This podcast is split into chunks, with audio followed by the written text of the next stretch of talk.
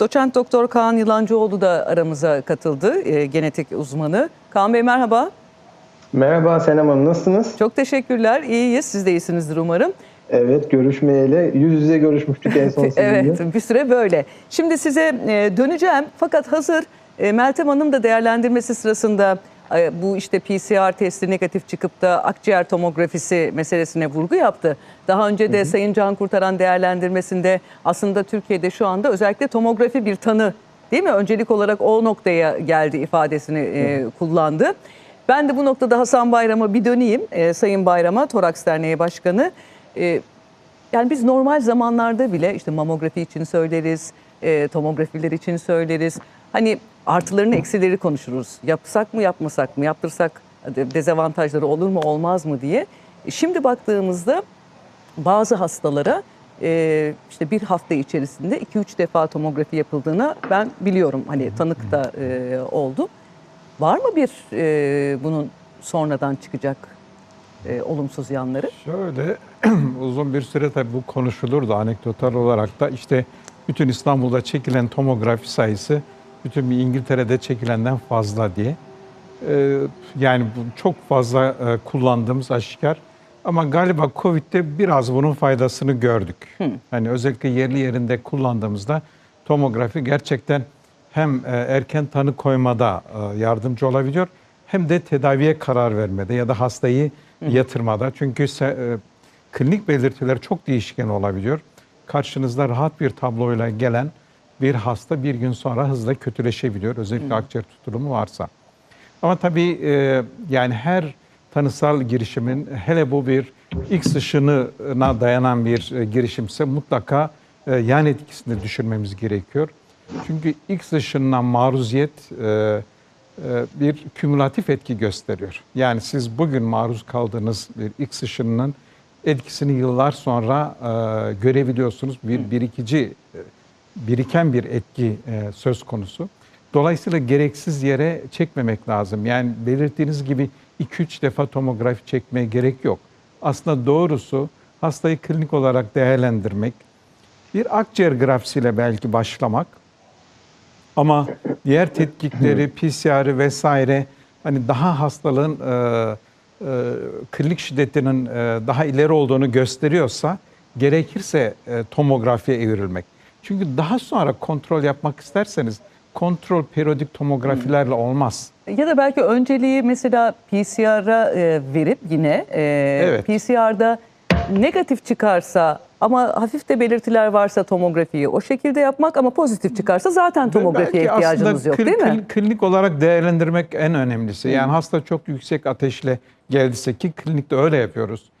Yüksek ateşle geldiyse, solunum sıkıntısı varsa, e, göğsünde bir sıkışıklık vesaire varsa hani PCR sonucunu da beklemiyoruz. Tamam. Hani şimdilerde bir günde e, çıkıyor ama e, önceki dönemlerde birkaç hafta önce bu günlerce sürebiliyordu. O an hızlı davranmanız gerekebiliyor. Hani biz işte başarılarımızın nedenlerinden biri de gerçekten hızla tedaviye e, başlamaktı. Bu anlamda tomografi yardımcı olabiliyor ama tomografi de yerli yerinde kararınca kullanmak lazım. Tedaviden sonra kontrol amaçlı tomografi çekilmemesi lazım. Çünkü akciğerdeki düzelme, tomografide göreceğimiz iyileşme ancak haftalar hatta aylar sonra gözlenebilecek. Çünkü orada iyileşme çok yavaş oluyor.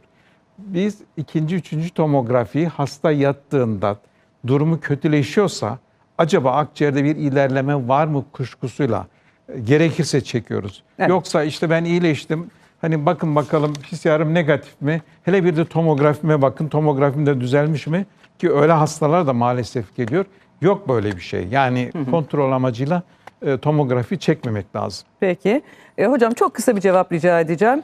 E, geçen hafta e, konuştuk. Hazır böyle akciğerden bahsederken oradan direkt e, aklıma geldi yine. Şimdi bu Fransa'da hani sigara tüketenlerin Covid-19'a daha az yakalandığı yönünde bir e, araştırma e, haberini geçince AFP, e, Fransız Haber Ajansı, e, sonrasında hatta Fransa'da online nikotin satışlarına, nikotin bantları gibi falan onlara sınırlama getirildi. Böyle bir şey var mı? Şimdi Bunu bu biraz miyiz? tabii sigara içicilerin bir şeylere sığınmak gibi bir e, belki davranışından e, biraz da herhalde sigaranın arkasındaki endüstrinin de de konuyu ön plana çıkarmasından kaynaklanıyor. Aslında ilk defa Çin'deki bazı verilerin analizinde o ilk grup verilerde sigara içenlerin oranının düşük olduğu gözlenmişti. Bunu bizzat Çinli meslektaşlarımıza sorduk. Bize söyledikleri şey şuydu. Daha sonraki çalışmalarda durumun hiç de böyle olmadığını gözlediklerini söylediler. Dolayısıyla bunu çok destekleyen saha çalışması yok. O Yani ilgili- veriler arttıkça aslında tabloyu daha net görüyoruz. Evet. Değil mi? Evet. Evet. Erken diğer- bazı şeyleri erken söylememek lazım. söylememek lazım. O Fransa'daki e, haberle ilgili olarak hemen bir iki şey söylemek istiyorum. Onlar in vitro laboratuvar ortamında hücre kültürleri yapılan çalışmalar. O bir hani virüsün bağlandığı meşhur işte AC2 reseptör düzeyinin sanki nikotinle baskılandığını gösteren bir çalışma var. Ama bugün özellikle buraya gelmeden yine şöyle bir taradım. Bunun karşıtını söyleyenler de var. Ama tabii hayat ya da vücutta devam eden laboratuvardaki gibi değil. Siz orada bir tek hücre üzerinde çalışıyorsunuz. Vücutta birbirini etkileyen dinamik bir ortam var. Ama genel olarak biliyoruz ki sigara içenlerde hava yollarında ciddi bir kronik hasarlanma söz konusu. Ve virüs işte bu hasarlı hücreye daha kolay Peki. bağlanıyor. Peki. Ve oradaki cevap daha abartılı ya da daha şiddetli olabiliyor. Tamam. Onun için lütfen bu yanlışa düşmeyelim. Sigaranın böyle bir Sigaranın etkisi yok. herhangi bir yararı yok Herhangi bir yararı kadar. yok. Ama zararı çok ama ama tabloyu Tamam. ağırlaştırıyor. Sigara içenlerde daha ağır seyrediyor. Tamam. Onu biliyoruz. Peki, evet e, Kaan Bey, şimdi e, sizinle devam edelim. Şöyle, mesela bu ne kadar izleyebildiniz mi bilmiyorum ama mesela insandan hayvana bulaşır mı meselesini konuştuk. E, İngiltere'de çocuklar için yapılan işte yeni bir hastalık, e, çok fazla vaka yokmuş ama acaba koronavirüsle, Covid-19'la alakası olabilir mi şüphesi? Veya işte seyircilerden de sık sık geliyor. Mesela aşı çalışmalarını falan konuşurken özellikle de işte mutasyona uğruyor mu, uğramıyor mu? Ne uğradığını biliyoruz da bu mutasyona uğrama meselesi bizim bu koronavirüse karşı mücadelemizi ne kadar etkiliyor? Ve yine e, Meltem Hanım değerlendirmesi sırasında dedi ki bu aşı ile ilgili konuşurken koronavirüs yani şu andaki veriler ışığında söyledi tabii onu. Koronavirüs yeterli bağışıklık oluşturmayan bir virüs dedi. Ben bu hatırlatmaları yapayım ve size sorayım. Bu virüsle ilgili şu anda bildiğimiz ne var? Bu başlıklarda bize söyleyebilecekleriniz neler? Ee, hayvanlarla başlayalım. Ee, hayvanlara bulaştığı gösterildi. Ee, özellikle hem hücre kültürü çalışmalarında e, hem de hayvanlarla olan çalışmalarda. E, zaten Amerika'da da biliyorsunuz bir hayvanat bahçesinde e, kaplanlarla aslanların ilk haber bu şekilde yayıldı. Bir kediden e, sonra e, birkaç böyle vaka görüldü. Daha sonra bunun bilimsel çalışması da yapıldı. E, hayvanlara bulaştığı gösterildi. Özellikle kediler, e, kedigiller e, korona konusunda e, insanlar gibi e, enfekte olabiliyorlar, hastalanabiliyorlar. E, köpekler, e, işte do- domuzlar, işte tavuklar, e, ördekler gibi bu tarz hayvanlar e, virüse karşı daha dirençliler ama kedigiller maalesef bu direnci göstermiyorlar. Hatta şu anda şöyle bir tartışma var. Ee, Eğer kediler insanlar gibi e, enfekte olacaksa çünkü e, sokakta bir bir çalışma da yapıldı bununla ilgili bir Avrupa'da ülkede E, ve kedilerin %10 civarında e, antikor taşıdıkları gösterildi koronaya karşı, Covid'e karşı. E, bu da e, hayvanların arasında da e, kendi kedilerin arasında da bir bulaşın söz konusu olabileceğini gösterdi. E, yani e, kediler doğal bir rezervuara dönüşme e, şeyi taşıyabilirler mi? Aynı yarasalar gibi çünkü bunlar aramızda yaşıyor. E, ve e, dışarıda da e, birçok kedimiz var. Tabii ki e, şu anda bunlar tamamen tartışma. Yani böyle bir şey gösterilmiş, e, yani bu kesinleşmiş bir durum ortada yok. Dolayısıyla e, şu an sadece onlara bulaştığını biliyoruz. E, ve insanlara bulaştırmadıklarını şu anda biliyoruz. Yani öyle bir bilgimiz yok insanlara bulaştığına dair tekrar. Aralarındaki bulaş durumu da şu anda muallak. Yani şu an sadece onlara bulaştığını biliyoruz. Kedigiller o da, köpeklerde de var ama çok onlar çok daha dirençli. Hayvan konusu bu şekilde. E, hatta e, hayvana ekleme yapmak gerekirse fareler de yani bundan etkilenebilir. E, biliyorsunuz lağım fareleri de e, özellikle New York gibi çok kalabalık şehirlerde İstanbul'da gerçi öyle çok problemimiz yok diye biliyorum ama New York gibi bir şehirde çok büyük bir fare problemi var. Eğer doğal rezervuar haline dönüşürlerse yani yarasalar gibi bu virüsü birbirlerine e, geçirip mutasyon uğrama yetisi e, onlarda devam ederse büyük problem olabilir diye halk sağlık halk sağlığı uzmanları ve veterinerler bunları tartışıyorlar. Çocuklara gelecek olunursa e, çocuklarda İngiltere'de e, az vakalarda yani Evet. çok fazla vaka Evet. yok burada. E, yani böyle az birkaç tane çocukta ağır semptomların geliştiği ve yoğun bakım ihtiyacı doğan ağır vakaların da ortaya çıktığı tartışıldı. Daha sonra bununla ilgili özellikle Kawasaki diye bir hastalık var çocuklarda. 5 yaşın altındaki çocuklarda. Hekimler bunu daha iyi bilirler. Ben hekim değilim gerçi ama e, tıbbi biyoloğum. E, şimdi e, Kawasaki hastalığı orta e, büyüklükteki damarların e, enfle, şey, enfe, enflamasyonu. Yani bir vaskül, vaskülit tablo, tablosu. E, bu damarlarda e, yani böyle bir Kawasaki hastalığının e, olduğunu bu çocuklarda da gözlemle, gözlemlediklerini söylüyorlar. E, tabii e, Covid'den dolayı mı Kawasaki gelişiyor? Çünkü Kawasaki'nin altyapısı da bilinmiyor. Yani neden olduğu virüsle kaynaklı olabilir, bir griple kaynaklı olabilir, bir virüsle karşılaşmak veyahut da altta yatan etmeni. Covid'le de ilgili olabilir deyip e, böyle bir alarm verdiler. E, ama şu an bununla ilgili bir bilimsel çalışma yok. Çocuklarla ilgili durum değişmiş değil şu anda Evet. e, Covid ile ilişkilendirilmedi. Yani bir bilimsel çalışma yok ortada. Bir gözlem var. Bu gözlemde e, hekimler aralarında tabii böyle birbirlerini uyarıyorlar. Ama bir bilimsel çalışma yok. Çocuklarla ilgili durumda bu. E, üçüncü Bu mutasyon. aşı ile ilgili. Evet. Evet. Mutasyon e, Mutasyon mutasyon, da evet mutasyon geçiriyor zaten. Yani insandan insana e, geçtiği sürece bu mutasyonu geçirecek. E, zaten şu anda hali hazırda e, Türkiye'deki tiplere bile baktığınızda e, ilk yarasa versiyonuna göre oldukça fazla dallanmış e, bir e, ağaç filogenetik soy ağacı görüyorsunuz. Soy ağacını incelediğiniz zaman birbirinden farklı e, diyebileceğiniz artık soylara ve ailelere, dallara ayrılmış durumda. E, hatta Avrupa, e, Asya e, tipleri bir araya geliyorlar. Amerika, Asya tipleri bir araya geliyorlar. Asya tabii hepsinde var ama mesela Amerika, Avrupa tipleri bazen aynı ailede duruyorlar. E, Orta Doğu e, yine e, Asya ile birlikte aynı aileye dahil durabiliyor. Yani dolayısıyla bir dallanma söz konusu. Pandemi uzadıkça bu dallanma artacaktır. Hı. Ama bir araya Ee, gireyim, bir şey sorayım. Şimdi bir dallanma söz konusu ve tip ifadelerini de kullanıyorsunuz yani o da otomatikman böyle farklı tip e, Evet. e, Yani farklı tiplere yol COVID-19 var diye algılanıyor. Ama şöyle bir hani belirtilerine, etkilerine baktığımızda sanırım şunu söyleyemiyoruz değil mi? Yani işte Orta Doğu'da başka bir etki yaratıyor, başka bir Yok, belirtisi hayır, var. Hayır, hayır, yok. Böyle bir şey Öyle yok. etki yok. Hatta bununla ilgili makaleler çıktı. Yani alt türlerin olduğunu, agresif türün olduğu, hatta çok iyi dergilerde yayınlandı. Alt türleri olduğuna dair hani e, ölümle daha çok ilişkilendirilen, daha agresif türlerin olabileceğiyle ilgili makaleler yayınlandı. Ama ben şahsi kanaatim böyle, yani ben alt türlere e, şu anda bir şey vermiyorum, ihtimal vermiyorum. Böyle ölümün daha sık olduğu, hastalığın daha ciddi seyrettiği alt türlere daha e, gidiş için e, oldukça e, erken. Yani biraz da pandeminin uzaması lazım. Yani bir sene en azından e, bir süre içerisinde pandemi uzarsa bu şekilde evet o zaman alt tiplerden bahsetmeye başlayabiliriz. Mutasyonlar birikecektir çünkü. Ama şu kadarlık süre zarfında mutasyonların bu kadar birikmesi, bu kadar dramatik dediğimiz e, mutasyonların meydana gelmesini ben açıkçası çok beklemiyorum.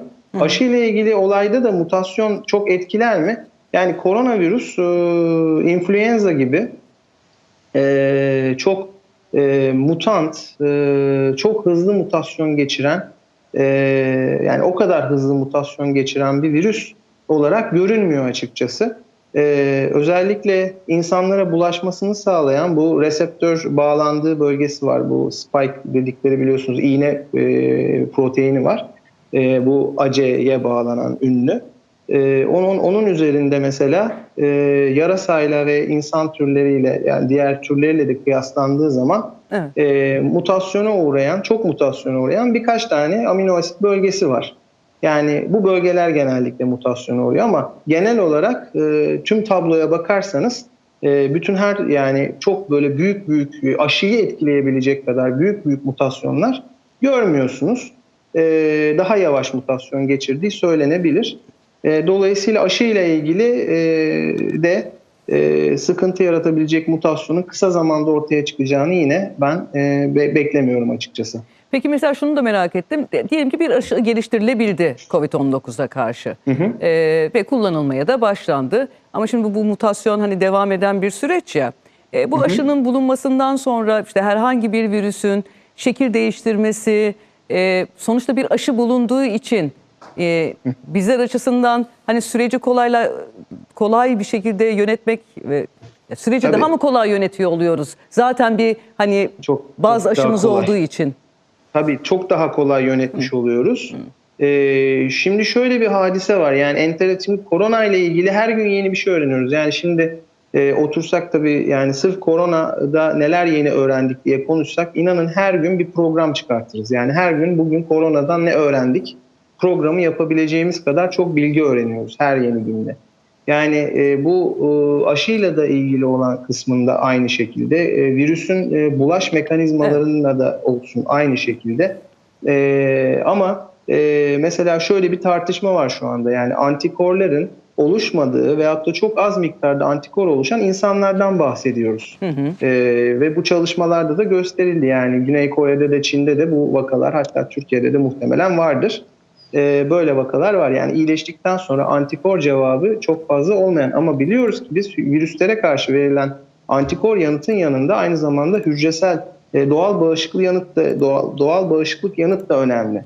Ve e, antikor gelişmemiş insanların da daha hafif hastalanabileceği ama hafif seyredebileceği de söz konusu. Çünkü doğal bağışıklığı e, antikorlar gibi e, ölçemiyorsunuz. Yani antikorlara baktığınız zaman düzeylerini anlayabilirsiniz. İşte immunoglobulin M, immunoglobulin G gibi bir takım koruyucu nötralizan antikorlar var virüsü yakalayan. Evet. Bunları sayıp e, bulabilirsiniz ama hücresel e, yanıtı yani o hücreleri alıp da dışarıya acaba hücresel yanıt veriyor mu diye bakmadan ki bu deneysel bir süreçtir. insanlara yapılan bir şey değil klinikte.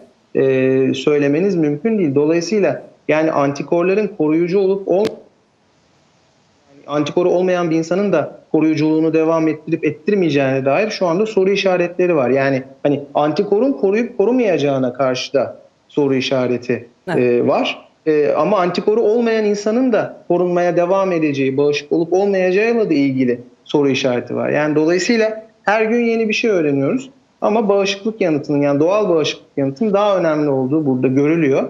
E, antikor olsun olmasın doğal bağışıklıkla ilgili e, problemi olmayan insanların, kuvvetli olan insanların doğal bağışıklığı bu hastalıkla çok rahat e, savaşabildiği ortada. Peki.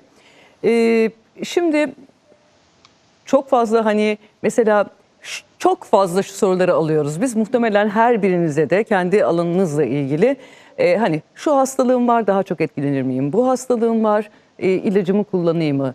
E, gibi. Yani Covid-19 dışında da pek çok hastalığı olan e, insanlar var. E, acaba o hastalıkların kontrolü, tedavi süreçleri açısından hangi noktadayız? Biraz onu da konuşalım istiyorum ben. E, çünkü mesela e, Sayın Can Kurtaran sizinle başlayalım. Şimdi 65 yaş üstü hani genel olarak değil mi hani daha çok hastalıklar eşlik etmeye başlıyor 65 yaş e, üstü hastalar için. Ne diyoruz bu başından beri Covid-19 işte salgından beri diyoruz ki mecbur kalmadıkça acil bir e, sorun olmadıkça e, lütfen işte hastaneye gitmeyin diyoruz ya da işte doktorunuzla da telefonla ya da işte online sistem üzerinden sık sık da konuşun. Hani ihtiyacınız olan soruları da yöneltin diyoruz. Biz diğer hastalıkların tedavisinde yani Covid-19'da mücadele ederken orada bir şeyleri kaçırıyor olabilir miyiz? Ee, bu konuda belli uyarılar yapmak gerekiyor mu geldiğimiz noktada? Ne dersiniz? Çok önemli bir soru. Tam da ben bunu konuşmak istiyordum. Yerinde geldi. Ee, şimdi şöyle artık iki aya yaklaştık ve daha da sürecek bu. Evet. E, Dolayısıyla yani yaşlılarda şöyle e, Türkiye'de erişkin nüfus 18 yaş üstü düşünürseniz Türkiye bir hipertansiyon ülkesi. E, hani hakikaten e, 18 yaş üstünde %33 yani 3 kişiden birisi hipertansif. 65 yaş üstünde de %70'lerin üzerinde hipertansiyon var. İkinci sıklıkta diyabet geliyor şeker hastalığı. Erişkin nüfusumuzun %14'ü diyabetik şeker hastası. Yaşlılarda bu rakam %30'a yakın, %25-30. Ondan sonra da gene Hasan hocamın da özellikle takip ettiği koah denilen akciğer hastalığı. Ardından da kalp hastalıkları, kalp damar hastalıkları, kalp yetersizliği. Şimdi bunlar birden fazlası aynı zamanda yaşlı hastada bir arada olabildiği için eşlik eden hastalık. Onlarda durum biraz daha problemli. Şimdi biz dedik ki baştan beri bu kronik hastalıklarınızla ilgili ilaçlarınızı lütfen daha düzenli kullanın bu dönemde. Genelde kronik hastalıkta özellikle yaşlılar ama hastaların geneli ilaçlarını sıkışmadıkça bir şey olmadıkça kullanmama eğilimindedir. Solunum ilacı da olabilir, hap da olabilir, iğne de olabilir. Hani bunları düzenli kullanmaz. Ama şimdi geldiğimiz noktada şöyle bir şey var. Özellikle son bir hafta 10 gündür mesela geriatri polikliniğinde bizim hasta sayımız artmaya başladı. Çünkü bakın bu tür pandemilerde, salgınlarda aslında ikinci dalga salgının kendisinden değil de bu kronik hastalıklardaki acillerle ilgili patlamadan ve bu kronik hastalıkların yönetimindeki sıkıntılardan oluyor. Bütün ülkelerde de öyle. Kalp krizi beklemez. Şekeriniz 500 ise 600 ise beklemez. Göğsünüz ağrıyorsa bu önemlidir. Yani biz önemsiz şeyler için doktora gitmeyin, sağlık sistemini tıkamayın ricamıza devam ediyoruz. Ama özellikle 60 yaş üstü birinin genel durumunda bir değişiklik varsa, son 1-2 gündür bir olumsuzluk varsa, bir farklılık varsa o kişilerin özellikle de acillere ya da bölümlere hastaneler açık gelebilirler. Hani yarın bütün yaşlılar hastaneye gitsin demiyorum ama mutlaka genel durumlarını kendileri ve yakınlarının takip etmeleri lazım. Bu hastalıklar önemli. E, mutlaka düzenli ilaç kullanmaları lazım ve mutlaka yaşam tarzı değişikliği dediğimiz su iç dediysek su içme, suyu kısıtla dediğimiz hastalar kısıtlama, tuzdan kaç dediysek tuzdan kaçma gibi önerilere uymalar lazım. Yaşlılarla ilgili önemli bir konu da e, belki bir tur daha vaktimiz olmayabilir. Bakım evleri ve huzur evleri. Evet. Bakın Türkiye'de 27 bin üzerinde vatandaşımız bakım evi ya da huzur evinde kalıyor. Dünyada da en dramatik örnekler buralardan geldi ölümlerle ilgili. Doğru. E, Türkiye'de de şimdi bazı şehirlerde bakım evlerinde vaka sayısının arttığını İstanbul'da, İzmir'de, Eskişehir'de rakamlar oluyor. Bunlarla ilgili Aile Bakanlığı'nın çalışmaları var ama çok önemli yerler buralar. Buralardaki enfeksiyonun kontrolü, buralardaki personel çok büyük bir özveriyle iki haftalık süreler içerisinde sürekli bakım evinde yatıyorlar. Yani evlerine gitmiyorlar, orada kaldılar. Ee, böyle bir politika uygulandı. Ama buna rağmen de vaka sayılarında artış var. Onu önemserim. Bir de yani belki vakit gelmez maskeyi söylemek istedim. Yani biz şimdi bu hastalıkla ilgili maskenin bir takım e, şeylerine rağmen hani e, kullanımla ilgili yanlışlarına rağmen halkın maske kullanmasının daha kolaylaştırılması lazım. Biz bir türlü yaklaşık bir ay oldu. Bugün Sayın Bakan da açıklamalarında değindi. Hani bu kadar tekstil yoğun ve bütün ülkelere maske gönderebilir durumdayken halkın maskeye ulaşımını biraz daha kolaylaştırmamız lazım. Eğer olmuyorsa da en azından belli bir üst fiyat koyup e, bunun parayla da alınabiliyor olmasının sağlanması lazım maskeye ulaşamayan kişiler açısından. Çünkü biz maskeyle yaşayacağız. Bu aşı çıkana kadar maske hayatımızın önemli bir kısmı olacak. Maske taktık diye bize bir şey olmayacak anlamına gelmez ama maske hani hayatımızın bir parçası. Bunun ulaşımının mutlaka sağlanması lazım. Son bir şey de testlerle ilgili bu testlerin aslında günlük keşke şey olsa kaç tanesi mükerrer olarak yapıldı, kaç tanesi temaslılara yapıldı, kaç tanesi de kliniği olanlara yapıldı diye bir şey olsa mutlaka bakanlıkta vardır, yön verir. Bir de artık test kriterlerinin iyi işe geliştirilmesi lazım bence. Daha basit şikayetlere de bu konuyla ilgili gelen test mutlaka yapılmalı. Hala yeterli sayıda test yapmadığımızı düşünüyorum. Yaşlılarla ilgili ilk sorunuza hani geri dönersek de bu acil durum meselesi benim için çok önemli. Hani enfeksiyonu oluyor, parmağında absesi çıkıyor, şekeri ciddi sayılara geliyor. Gene de doktora getirmiyorlar. Yani hastaneden korkma. Burada da şöyle bir handikapımız oldu. Bütün ülkelerde de oldu. biz pandemi negatif yani Covid negatif hastane çalıştırma mantığına gidemedik. Tabii ki böyle bir şey mümkün değil. Taşıyıcılar var, asemptomatikler Evet, onu ama bilmiyoruz. hani en azından belli hastanelerin e, 112'lerle ve Covid açısından muaf tutulsalardı daha fazla sayıda e, oralara insanların gidebilmeleri, yönlendirmeleri daha fazla olsaydı e, daha iyi olabilirdi. Bunun karşıtını düşünenler de şey diyor, herkes Covid olabilir, her yerde dikkat etmek lazım ama vatandaş korkuyor. Pandemi hastanelerine gitmek istemiyor. Ağırlıklı olarak da hastanelerin büyük çoğunluğu pandemi hastanesi oldu. O zaman da biz bunlarla ilgili yeni bir dalga görebiliriz. Türkiye'de de dünyada da kronik hastalıkların kontrolden çıkmasıyla ilgili. Yani tansiyonunuz 20'ye 10'sa acile gelmeniz lazım ya da doktorunuza temas kurmanız lazım. Bunlar önemli konular. Peki. Ee, Sayın Özen e, hem diğer hastalıklar açısından ama bir de maske konusunda e, siz de e, bir şeyler söyleyin bize. Çünkü baktığımızda işte kod kod veriliyordu. E-Devlet üzerinden başvuruyoruz. Kod veriliyor ama o kodun gelmediği pek çok insan oldu. Ya da işte bir telefon e, yani bir kişinin üzerinde birkaç telefon kayıtlı. Dolayısıyla bir defa aldığında ikinci defa alamıyor ve aile üyelerini alamıyor oldu.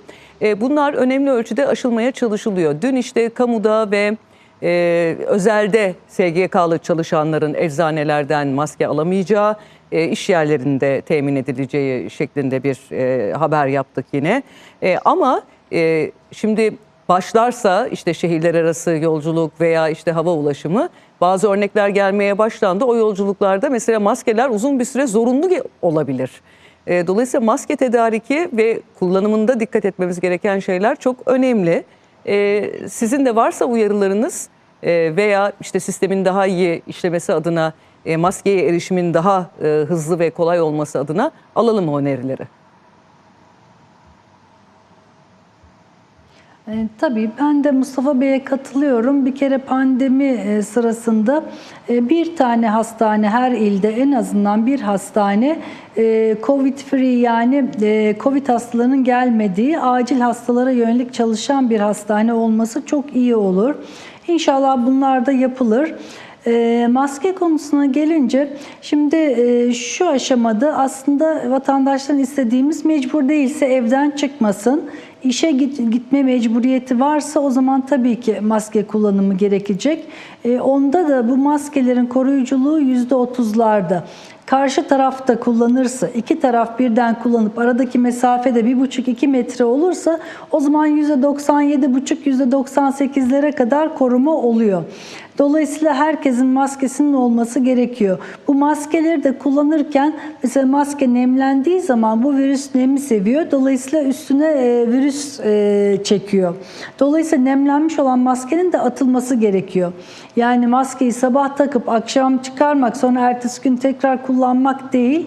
E, o maskenin en azından birkaç saatte bir değiştirilmesi lazım ki çoğu zaman havalar da ısınıyor. O maskeler bir saat, iki saat içinde bile nemlenecektir. Dolayısıyla maske ihtiyacı çok önemli bir konu. E, Meltem Hanım, e, bu arada, e, Sağlık Bakanlığı bir araya gireyim. mesajlar yolluyor bir araya gireyim kusura telefonlara. bakmayın. Dolayısıyla hani devlet e, eliyle ulaştırılıyor maskeler ama haftada kişi başı 5 Evet. tane. Dolayısıyla 5 tane maske de yetmez o zaman. Mümkün değil mi? değil. Evet. Şey, eğer e, sokağa çıkıyorlarsa o aşamada yetmeyecektir. Şu anda sokağa çıkmıyorlar diye varsayıyoruz. E, ama sokağa çıkma olduğu takdirde bu yetmeyecektir. O zaman belki işte bir tavan ücret belirlenip dediğiniz gibi o şekilde e, çözümler olabilir. O artık devletin düşüneceği bir konudur. Hani bizler önerimizi yaparız. Bizim önerimiz insanların maske takması yönündedir. Gerisinin çözüm o, e, merci devlettir tabii ki. Evet, ama bu öneriler, tavsiyeler kıymetli. Çünkü karar alıcılar da bu yayınları izlediğinde ki işte bilim kurulları var, il pandemi kurulları var. Oradaki tavsiyeler de çok kritik. Ee, o katkısı olsun en azından bu yayınların diye soruyoruz bu soruları size. Hasan Bey ekleyeceğiniz var mı bu noktada? Evet aslında birkaç noktaya değinmek istiyorum. Ee, Kaan Bey'in o virüsün kedilerle bulaşma e, konusuna değinmek istiyorum e, bir cümleyle. Tabii bu tartışmayı ben bilimsel bir ortamda keyifle yapmak isterdim. Kaan Bey'i de dinlemek isterdim. Ama bu tür yayınlarda, halka yönelik yayınlarda bu tür tartışmalar yanlış mesaj verebiliyor. Ki kuş gribi sırasında e, çok olumsuz örnekler yaşadık. Evde beslediği kuşu sokağa Tabii. salan vatandaşlarımız oldu. Gereksiz itlaflar oldu. Yani şimdi de kedilerden virüs mü bulaşıyor e, izlenimini vermemek lazım. Ben bu arada ilgili e, sitelere de baktım bu program sırasında. Örneğin Amerikan Bu Hastalık Önleme Merkezi kısaca bizim CDC diye adlandırdığımız sitesine baktım. Bu konuda e, bir doğru hayvanat bahçesinde bir e, şey örneği var, kedi örneği var. Onun dışında bu konuda kanıt olmadığı ya da son derece yetersiz olduğu söyleniyor. Dolayısıyla henüz yeterli kanıt olmayan konularda yani yanlış izlenim vermemek lazım. Sokak kedilerimiz var, evlerde beslenen kediler var. Lütfen böyle anlaşılmasın. Bir de mesela Yani şimdi konuda- Yavuz Yalabık isimli bir e, Twitter kullanıcısı da çeşitli kaynaklar göstererek e, işte Amerika'dan e, ve dünya çapındaki çeşitli organizasyonlardan kedi ve köpeklerde Covid-19 salgını gözlenmemiştir. Hayvanları sokağa Yani, atmayın. Evet, evet, e, evet. bu diyor. çok önemli gerçekten. Ben tabii Kaan Bey'in hani bu amaçla Hızla bir alalım mı hemen Kaan araya Tabii, başka tabii, bir tabii, tabii. Yani yanlış izlenim Evet vermekten, çünkü süremiz de e, e, korkuyorum. azalıyor. Kaan Bey buyurun. Ee, yok e, benim böyle bir şeyim zaten yok. Hayvansever bir insan olarak e, böyle bir izlenim yaratmak tabii ki istemiyorum. istemem de. Ee, bunu ben bu tartışmalar başlamadan çok çok çok önce iki belki üç hafta öncesinde bile e, belki ilk söyleyenlerden bir tanesi bile ben olabilirim bunu. Kedilerle ilgili olan e, kısmı. E, bilimsel yayınlara ve çalışmalara e, da bağ- bağlanmayan ve onlarla gösterilmemiş hiçbir şeyde konuşmam. E, konuşmuyorum da. Ee, yani e, herhangi bir gazete haberi dahi olsa mutlaka bilimsel çalışmasını görüp o şekilde konuşurum. Dikkat ederseniz çocuklarla ilgili olan kısmında bilimsel makalenin olmadığını ısrarla üzerine basarak söyledim. Ee, hayvanlarla ilgili olan kısmında da aynı şekilde kedilerin e, bulaşı olduğunu ama e, kedilerden insanlara bulaşı olmadığını yine üstüne basarak e, yineledim. E, ve üstüne aynı zamanda da hayvanlar arasında geçişin de yine e, olmadığını şu an yani olmadığını dediğim e, gözlem sadece olduğunu bilimsel olarak gösterilmediğini yine Evet. üstüne basarak söyledim ama bunu da söylememiz gerekiyor. Neden söylememiz gerekiyor? İnsanlar hayvanlarını sokağa atsınlar veyahut da sokaktaki hayvanlara zarar versinler diye değil. Zaten aklı selim olan bir insan benim şu söylediğimden sonra gidip de sokaktaki hayvana da zarar da vermez. Evindeki hayvanı da atmaz. Yapacağı şey hayvanıyla olan ilişkisinde dikkatli olmaktır. Eğer kedilerde böyle bir durum varsa tabii ki kedinizi korumak adına e, ondan biraz daha uzak kalmanız, aynen o aynı sosyal mesafeyi kedinizle de sağlamanız e, gerekecektir. E, bu da toplum sağlığı için gereklidir. Eğer bunlar rezervuar olabilecek potansiyel taşıyorlarsa bu uyarıyı da halka yapmak gerekiyor. Aynı maske takmak Kaan gibi. Bey ben e, bu yanlış anlamıyorum değil mi? Şöyle kanıt diyorsunuz ki kedilerden Kanıt, e, insana efendim, kanıt var, geçiş makaleler var. Olur Tamam. mu? Kanıt nasıl yok? Kanıt olma- Şu- olmadan niye konuşayım ben? Tamam Yani. Kaan Bey, Kaan Bey.